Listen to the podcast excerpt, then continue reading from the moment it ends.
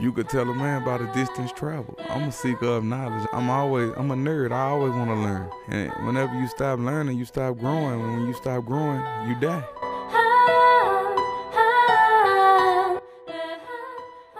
What up, what up, guys? It's your boy Alu, Yo, it's your boy Ron. and we're the Amateur Builders. Welcome back to today's episode, guys. Um, today's episode, we're gonna jump straight into it. We actually have a new segment that we've been talking about. and We're actually excited to just bring to the pod. Um, so what we're basically gonna be doing is going to different industries. It's still the same concept, going to different industries, but rather than actually building the products out, we're just gonna be conceptualizing some products and features that we think that these companies or these platforms can utilize to make their platform better or their product better. So let's see how that goes. Yeah. All right, so I'll go first. So I chose Niantic, a brief little. I don't have it here on our show notes or like notes for us, but like Niantic is basically like a VR game developer. The founder, he was very much um, interested in like gaming from an early stage, and he developed certain like uh, mobile apps and like games specifically and sold it and like um he was able to like roll that into like Niantic and such and um so do they like only specialize in like AR games or AR more- games yeah mostly AR games um they're popular for uh Pokemon Go they Oh, that cre- was them? yeah they created that Yeah, yeah. Pokemon Go was that was a went crazy right Yeah, it went crazy. but yeah, they made that game. Um, that was their most popular. So, but um, and he was into like mapping. So like, I have a new Like feature for them. or- Nah, like he just it was into maps at an early age. It was maps and games, and like he don't know Yo, why what's he got that game but called? Geolocation. He probably go crazy in that game, huh? You know what that game he is? Probably plays it. Nah. So that's basically where like they show you like an image or like an object of like a a place, and you Mm, try to guess where that place is from. And oh, you it's called that. geolocation. So on YouTube it go crazy. Like people always playing that shit. And I hear remember it was like, you know, Mr. Beast, right? Uh-huh. So Mr. Beast, um, he had he hired like a professional. It's like somebody like this shit is so serious. There's a professional geolocator, bro. Oh nah. Yeah, like he. that Wait, he- wait, you know who created the game or I don't know who created the game. Gee, nah, I see, gotta like, tell my boy play it. Shrey But the about thing that was that shit. like he took a picture on an island and just took a picture of like the palm tree, and the dude was able to locate it, bro. Nah, I gotta tell this nigga straight that. Nah, he Yeah, that because shit he's into mapping and shit like Yeah, that. that shit So you gotta text me later. Geo location. Geolocation, I think it's Ah, yeah, that's that shit is fire. He probably plays that game. I ain't know the founder. Or is it GeoGuessr? It's one of the two. Geolocation. or Pretty GeoGuessr. sure whatever game you talking about, maps. I think he said he was like really a fanatic about it. So Mm. one feature, this is how you know he's a fanatic and he loved it, is because he's now trying to build out like the AR world, like actual world, like a- using actual like historical like land maps and stuff throughout the world.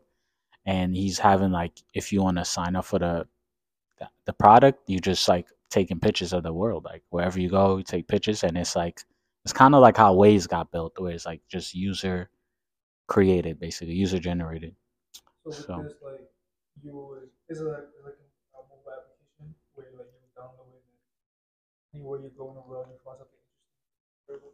Yeah, exactly. So happens with those I think it just the updates to like their like database, and they'll probably like render it the image better or edit it and just add categories to it like oh he took a picture of let's say the eiffel tower they'll add that into the the world or the map their like ar map So he's trying to create A, a metaverse kind of version kind of thing like that? yeah but open source basically think of it like that where you could go and add into it and like you're he's you're basically creating a big world for ar and shit like that so uh, i thought that was pretty cool but the new feature that I think he could build out, or at least a, a business line he could probably think of. Um, I'm calling it this new product. Uh, let me see. Hold on. Uh, where is it? Fixer. So F I X R, and the XR stand for extended reality. So it could go both AR, AR or VR.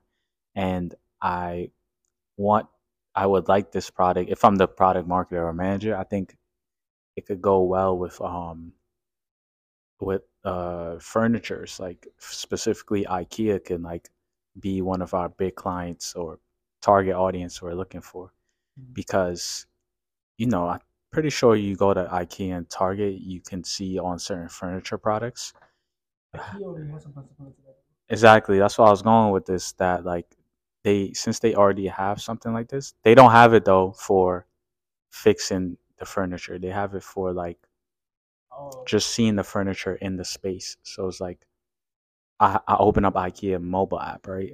And I could I just want to see this couch or something. Mhm. And then it's the same as Target, and then you could just like if you're in an open space, you just point the camera to the floor and then it renders the, the actual couch and be like so it's more like support kind It's of. support like I think because I think IKEA they own TaskRabbit now. So TaskRabbit is a startup, and they used to just have like handyman and stuff like that come or assembly assemble stuff for you like furnitures and such. So IKEA bought them out, and now they're basically like a division. Talk more IKEA. about the Fixer. What does it actually solve? Like, what is one of the things that's going to be solving for customers and users? Okay, so I have some stuff here for like problems that people might have prior. So let's say you're you went to IKEA, right? research, research, it's just like Yeah, we just we just winging it. I did a little bit of research, but that's not in. I could have went in that, but in depth, but nah. So one problem you can face from this is like, say, you know, I I just got a new house, right, or a new apartment. Let's just I ain't there yet, but like I got a new apartment. Um, uh, I want to order a couch, right, and then I go to IKEA. I'm like, oh, like open up the mobile app too. Like, oh, this could fit. Like, this could fit well in the space. Like, it's good. Um, but maybe like the dates that, like, I'm not like a big fixer person. Like, I don't. I'll be getting lazy. I'll be tight, bro. I'll be like having to when I get the instruction manuals. I'm looking up how all right, how can I screw this in? Like, screw it in here? I get tired sometimes. Like, yo, bro, it got to be YouTube video for this, right? or it gotta be IKEA probably have a video version of it, right? So sometimes they'll do, sometimes not. Um, if my brother-in-law heard you say this shit, bro, he's like, kids these kids, days. word. My dad, my dad's the same way, bro.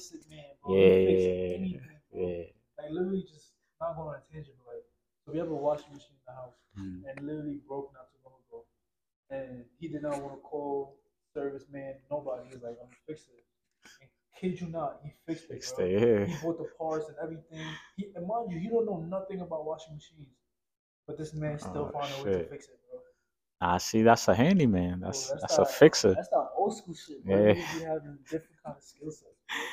Where they had to survive in those days, so trust me, they needed they added that. Um, but yeah, so I I have that problem, right? And then I'm like, ah, damn, like I wish. I, all right, so now I'm going to like, all right, maybe I just need like uh someone from the IKEA team to come like and assemble it for me because it's probably better.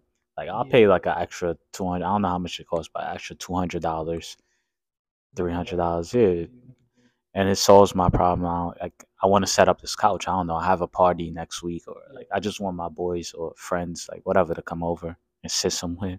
What up, what up, guys? It's your boy Alu, literally editing today's episode, and we had the biggest technical difficulty. We lost all of the audio for today's episode. We only got to get eight minutes of audio, um, and it really sucks because we really had a really great conversation. This segment was really exciting, but I still wanted to stay consistent, and we said we are gonna be dropping every week, so I didn't want to miss that. So we're still gonna drop today's episode even it's only eight minutes, but it's gonna be sort of like a little snippet for what the following episode is gonna be looking like.